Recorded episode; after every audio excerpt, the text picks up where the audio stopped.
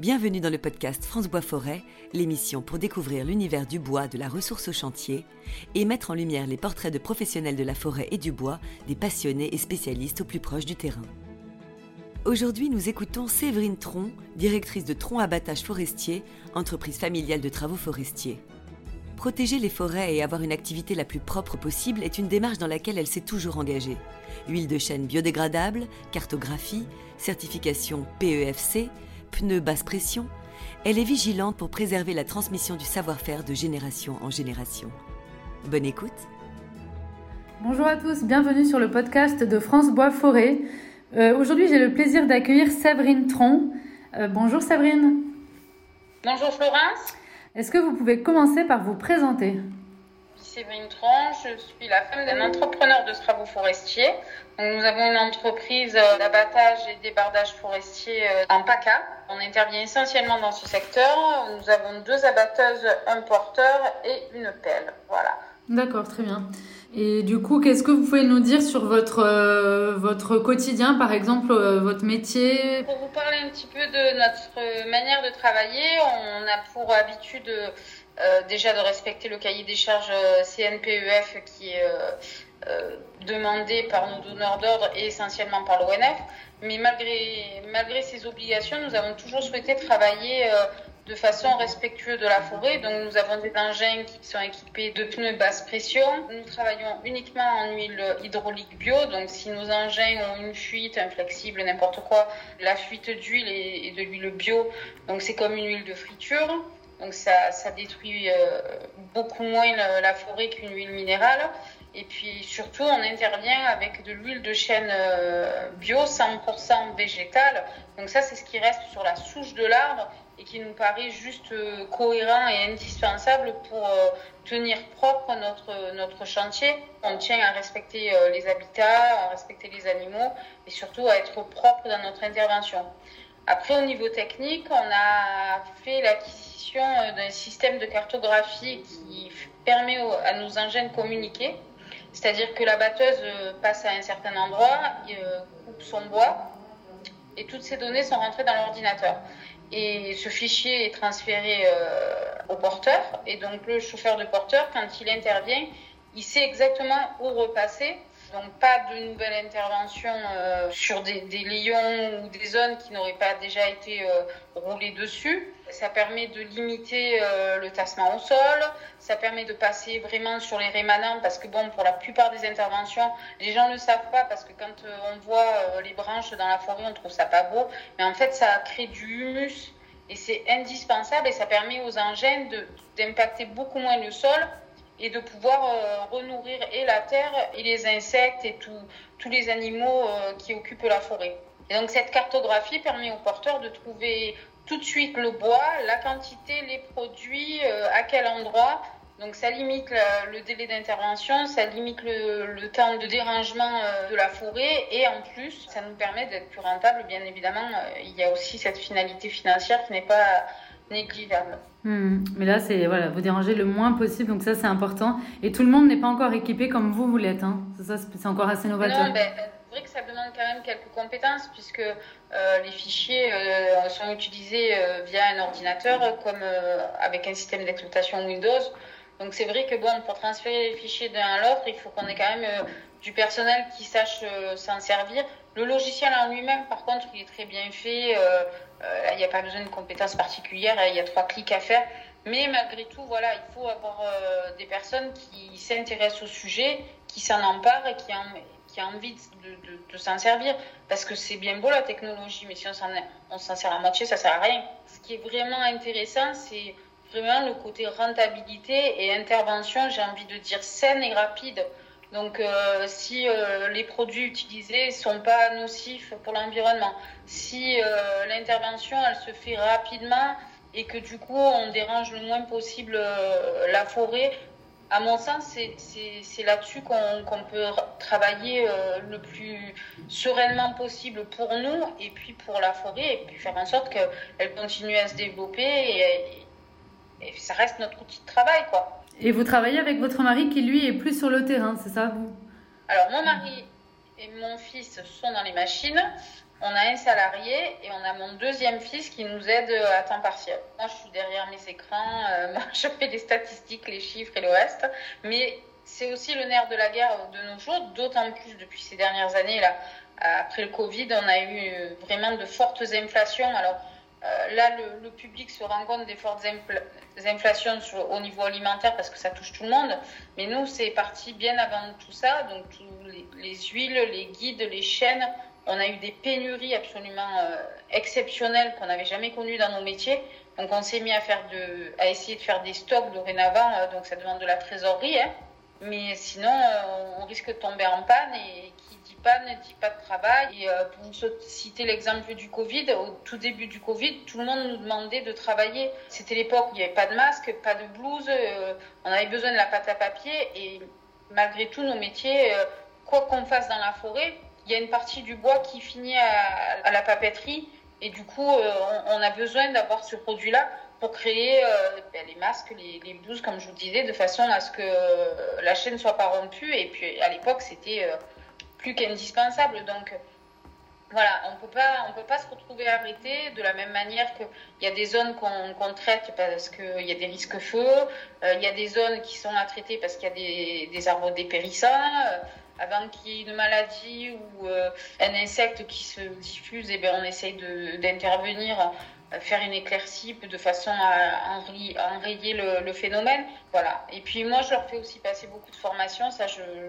J'y tiens, ne serait-ce que la formation incendie. Moi, je pense que c'est indispensable dans nos, dans nos métiers.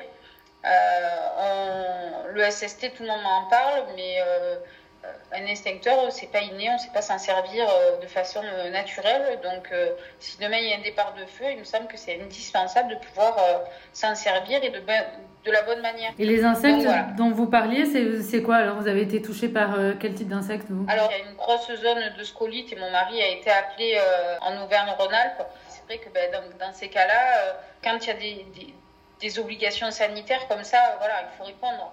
Alors, c'est pas le cas partout, hein, mais après, le scolite, c'est vraiment particulier. Heureusement, nous, en PACA, pour l'instant, euh, on n'est pas trop trop touché. Nous, on est plus touché par les espèces protégées parce qu'on est vraiment dans une, on est entre mer et montagne. On a beaucoup d'oiseaux, on a beaucoup d'insectes. Euh, on, est plus embêté par les problèmes de météo, de nidification, de voilà. Et quand on met tout bout à bout, on se retrouve certaines années à ne pouvoir intervenir euh, dans certains secteurs que seulement un à deux mois. Et ça, c'est juste pas possible, quoi. Hmm. Et vous avez de la, difficulté à recruter dans le secteur des, jeunes qui ne sont pas formés à travailler dans les machines, etc.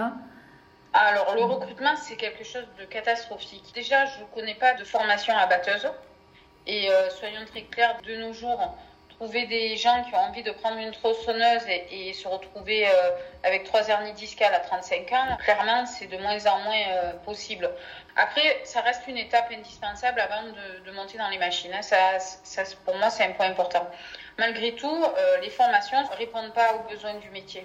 Les formations ne sont pas adéquates, ils font de la simulation. La simulation, quand on a un arbre qui tombe, qui fait plusieurs tonnes, qui fait vibrer la terre, soulever la machine, quand vous êtes dans un simulateur, ça vous le sentez pas.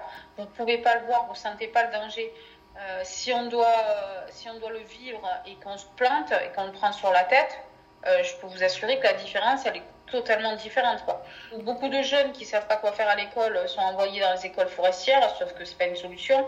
La forêt, c'est une vocation. Hein. C'est comme quand on décide d'être assistant maternel si on n'aime pas les enfants, euh, ça ne peut pas le faire. Donc, euh, la forêt, c'est pareil. C'est un métier, il faut le connaître. Donc, euh, si on pouvait anticiper de leur faire faire des classes préparatoires où ils passeraient le permis tronçonneuse, leur SST, apprendre la réglementation de la forêt, etc.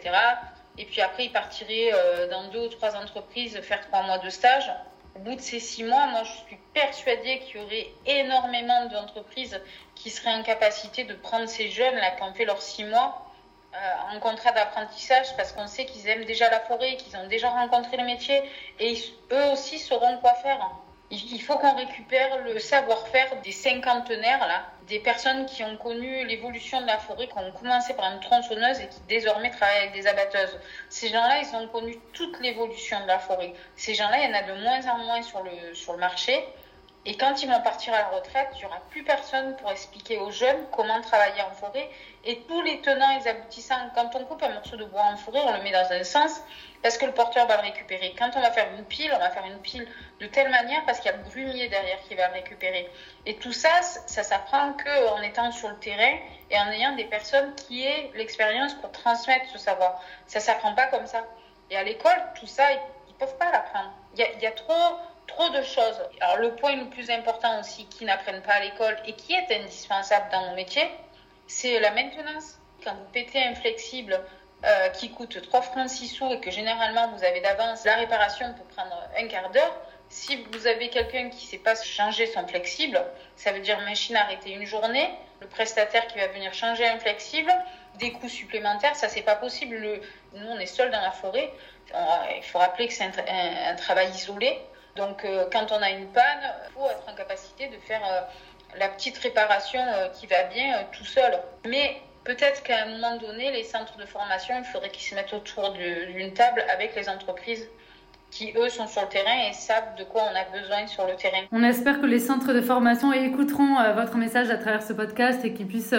Je peux vous dire que je fais passer le message aux centres de formation également. Parce qu'il y a, y a un travail, il y a du boulot, mais à revendre du boulot, il y en a. C'est pas comme si on était une filière en, voie de garage où on fait une vie, au contraire, hmm. avec la construction bois, avec euh, la décarbonisation, euh, fait, tous les projets euh, qu'on a en France pour isoler les bâtiments par l'extérieur, etc.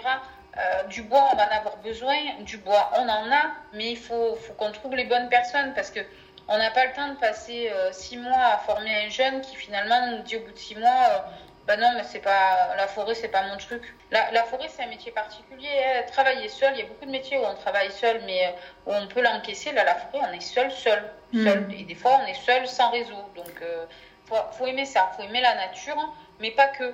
Parce que si on aime la nature, mais qu'on ne veut pas couper les arbres, ça marche pas non plus. Hmm. Pas y aller pour regarder les oiseaux. Et là, ce que vous disiez, c'est que le traitement médiatique n'aide pas toujours à, attirer dans la filière parce que ça donne une image euh, assez négative de ces métiers-là. C'est ça un peu la difficulté aussi. Mais, oui, ça donne une image très négative, mais je pense que malheureusement, le grand public prêche par méconnaissance.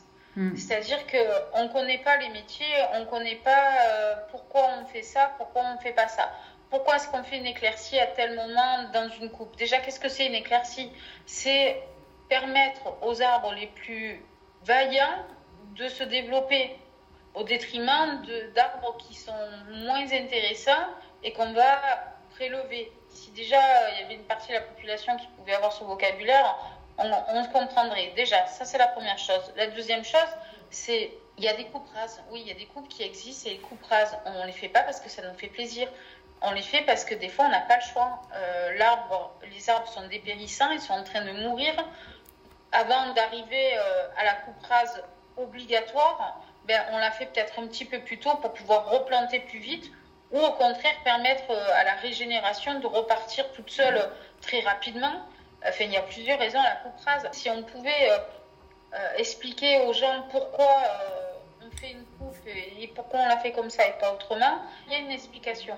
Il y a toujours une explication. On ne le fait pas juste pour faire euh, de la rentabilité. Je pense que le public a besoin de venir vers nous, de venir vers euh, nos métiers, venir voir comment ça se passe plutôt que de se faire une idée préconçue euh, de ce qu'on leur montre à la télé parce que c'est bien plus facile de montrer des images de choses qui sont mal faites plutôt que de montrer tiens une forêt bien entretenue, bien coupée, bah forcément ça fera moins d'audience donc on s'y intéresse un peu moins. Merci Séverine pour euh, toutes ces explications sur votre métier et puis euh, on espère susciter des vocations. Hein. En tout cas, enfin c'est pas le travail qui manque, c'est une filière d'avenir et une filière euh, qui peut être fière du travail qu'elle fait. en ah oui, parce que franchement, franchement c'est passionnant hein, quand, quand on, on, se rend compte que Enfin, voilà, on travaille pour les générations à venir, on travaille pas que pour nous. On sait que bien souvent on fait une coupe ben, des fois de 20 ans, on la fera plus, euh, et puis c'est peut-être pas nous qu'on la fera. Euh, il y a peut-être des coupes, euh, il y a des coupes rases justement qui ont été faites pour, avec de la plantation derrière. Ben, clairement, ça c'est pour les générations à venir. Hein. Nous, on n'en verra pas, on les verra pas ces arbres, on les touchera pas. Quand on se dit qu'on travaille pour ça, pour, pour les autres, c'est c'est très valorisant. Il, faut s'en réjouir et, en être fier. D'ailleurs, ça c'est un dernier point que je voudrais juste rajouter, c'est que pendant des années, en fait, le défaut de la filière, ça a été de se cacher, de ne pas parler de, nos métiers, et c'est peut-être ça qui nous a fait du mal et, qui fait que maintenant on a, une, en perte de vitesse sur la connaissance de, notre travail. Et, c'est dommage parce que voilà, avec à l'heure des réseaux sociaux, euh, il aurait fallu réagir plus vite et, que tout le monde soit en capacité d'ouvrir la porte à tout le monde pour expliquer euh, comment on bosse et, pourquoi, et surtout faire passer le message aux jeunes parce que le jeune qui sait pas quoi faire et qui est passionné par la forêt, il faut qu'il vienne vers ces métiers-là. Nous, on est le début de la chaîne, le vrai, vrai début de la chaîne. C'est sur nos métiers à nous qu'il faut absolument qu'on recrute et qu'il y ait un, avenir. Parce que sinon, c'est toute une chaîne qui va disparaître. Ouais, non, non, mais c'est très important ce que vous dites. Si vous êtes au début de la chaîne et que si vous, euh, vous avez des difficultés à travailler en forêt, ben, du coup, c'est tous tout, tout, tout ceux qui, qui ont besoin du bois après derrière qui, qui sont impactés. Quoi. Hmm. Donc, ben oui, euh, nous, par exemple, en, PACA, on a, on a, les trois usines, donc l'usine de pâte à papier, les usines qui font de, de l'électricité. Après, on a toutes les scieries. Euh, si, si, sur le terrain, il n'y a plus personne pour aller couper du bois, comment, hmm. comment tous ces emplois euh, vont être maintenus Comment la filière va être maintenue euh, Je parle de ça, mais il y a, entre-temps, il y a les grumiers, donc les transporteurs, qui eux aussi, s'ils n'ont plus de bois à transporter, vont faire quoi? Bon, ils peuvent se retourner vers autre chose, mais malgré tout, c'est encore des emplois qui, qui se perdent pour la mm. filière. Euh, de la même manière que euh, ben, les centres forestiers, ben, c'est une école, mais c'est le métier de la forêt. S'il n'y a plus de, s'il y a plus de métier, on se rend pas compte, mais celui qui nous vend les huiles, celui qui nous met, entretient les machines, ceux qui nous vendent les machines, tout, tout ça, tous nos fournisseurs, c'est la filière bois, c'est pas juste euh, le type qui est dans la forêt avec, euh, avec sa machine ou sa tronçonneuse. Hein. Non, non, ça va beaucoup plus loin. Avant que la planche elle arrive dans une maison, il y a eu 50 euh, intermédiaires et ça a fait travailler des dizaines ou des centaines ou des milliers d'entreprises. Donc soyons fiers de ça. On est capable de faire ça en France. Euh, c'est pas encore délocalisé, ça. C'est pas encore parti à l'étranger. Il faut le garder faut le garder, il faut le développer. Oui, le bois français, si on l'achète en France, il coûte un peu plus cher que s'il vient de Chine. Mais il est français. Et c'est important. Ouais, bon, on finira sur cette euh, belle note positive. Exactement. Consommons du bois français pour entretenir nos forêts et pour, euh, pour comme ça euh, maintenir une belle chaîne industrielle dont la France a besoin. Voilà. Tout à fait. Merci Séverine. Merci à vous. Le podcast France Bois Forêt l'émission pour découvrir l'univers du bois, de la ressource au chantier